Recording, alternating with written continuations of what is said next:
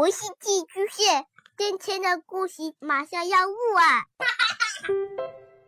孩子的世界充满了色彩和欢乐，用有温度的声音讲你爱听的故事。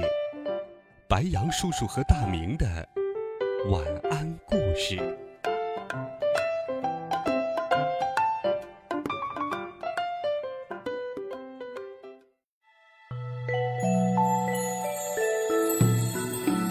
小朋友们、同学们，大家好，欢迎收听白羊叔叔讲故事。今天，白羊叔叔继续给小朋友们准备了好听的神话传说故事，一起来听《哪吒闹海》第四集。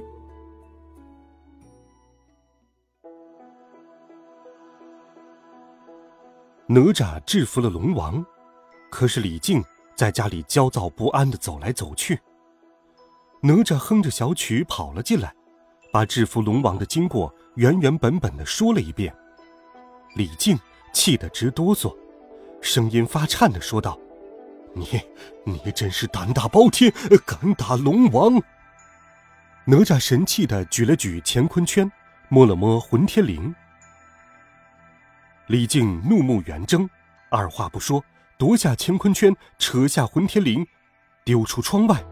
他们正好落在了梅花鹿的旁边。爹爹，你这是干什么？哪吒大惑不解。来人呐，把他捆起来！李靖大喊一声，两个家将走了出来，把哪吒架到了汀柱旁，用龙筋结结实实地捆在了柱子上。敖广回到龙宫，立即派人去请三个弟弟：南海龙王敖钦，西海龙王敖润，北海龙王敖顺，急匆匆赶到了东海。龙宫大门层层打开，他们穿过富丽堂皇的厅殿，来到珠光宝气的内厅。敖广头上缠满了纱布，露出红肿的眼睛。三海龙王见了大吃一惊，接着四海龙王各个摩拳擦掌，在内厅里商议起了复仇计划。这一天，晴空万里的陈塘关突然狂风大作，海面巨浪翻滚，一声巨响，海里冒出两个鱼怪先锋，劈开水路，掀起惊涛骇浪。又一声巨响，水族队伍倾巢而出，水兽校尉手持长枪，持波踏浪压来；沙鲸年满手持刀斧，浮游而过；后卫兵卒虾蟹龟蚌手持棍棒标叉，呼嚎喊叫。最后一声巨响，浪花飞溅，窜出四条巨龙，左右穿梭，喷雾卷云。四海龙王在总兵府上空张牙舞爪的大喊大叫，李靖战战兢兢，吓得一句话也不敢说。把哪吒交出来，不然我就让陈塘关片瓦不留。西海龙王敖润化成一团黑风，呼啸而过。东海龙王敖广拨开云雾，大嘴一张，顷刻间大水排山倒海，朝着陈塘关猛灌。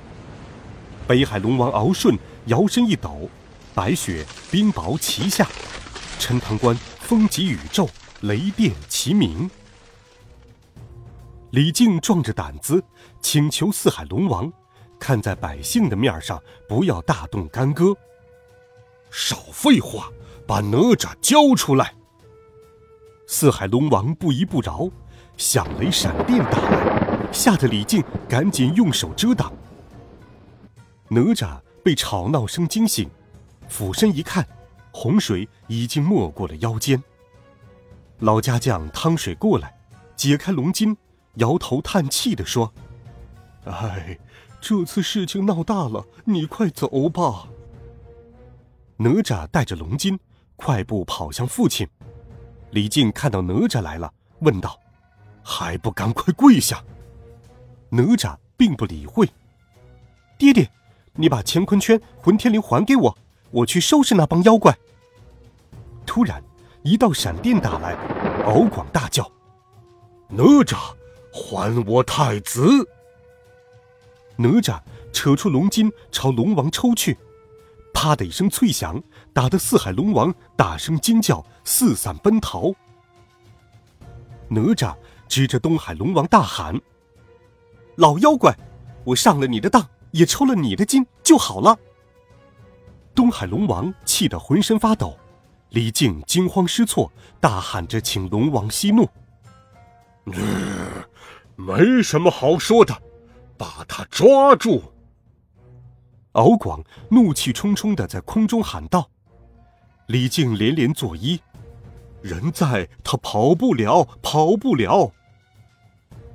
把他就地正法，不然灭你全家，毁你全城！”李靖无奈，一把扯住哪吒，把他推倒在地，假装恶狠狠地说道：“逆子，父母骨肉养了你，你反而连累父母，留你何用？”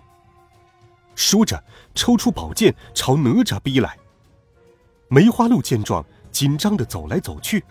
忽然，他似乎想到了什么，转身就跑。“杀！杀！杀！杀了他！”四海龙王步步紧逼，虾兵蟹将举刀挺剑逐波前来，也跟着大喊。老家将抓住李靖的手，苦苦哀求。李靖摇摇头，颤抖着双手把宝剑举了起来。“爹爹！”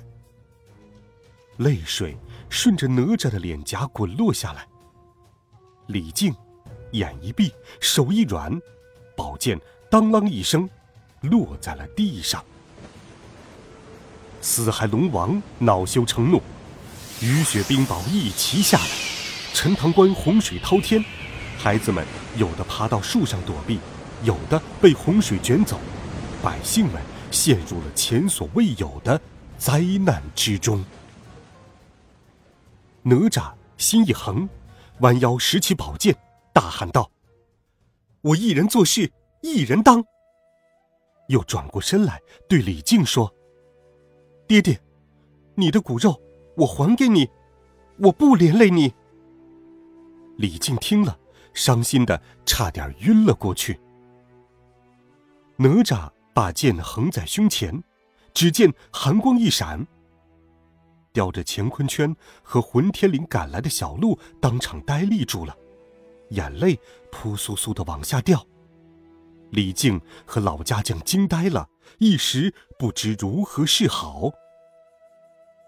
四海龙王站在云端，俯身向下看去。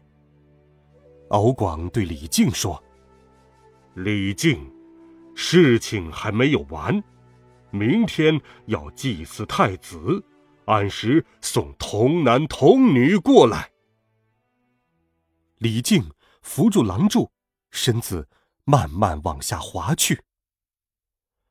手松剑落，哪吒产生了幻觉，乾坤圈和混天绫悠悠地飘来，他张开双手刚要抓住，可他们又飘远而去，怎么也抓不住了。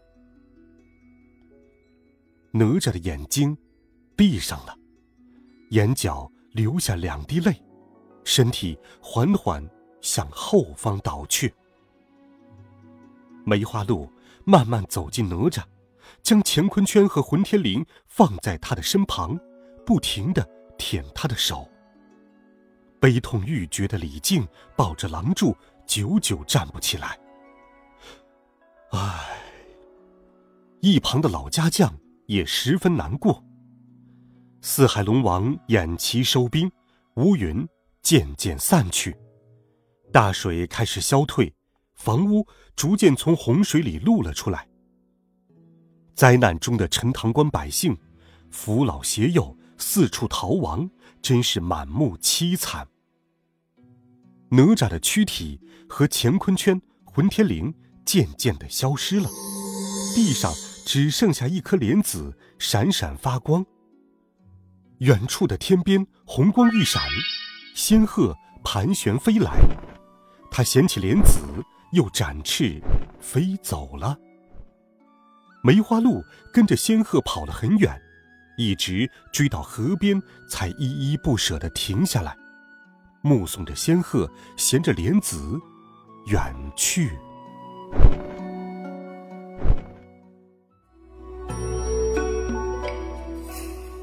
好了，孩子们，这一集哪吒闹海的故事，白羊叔叔就给你讲到这里。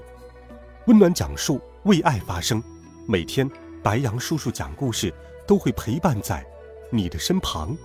我们明天见，晚安，好梦。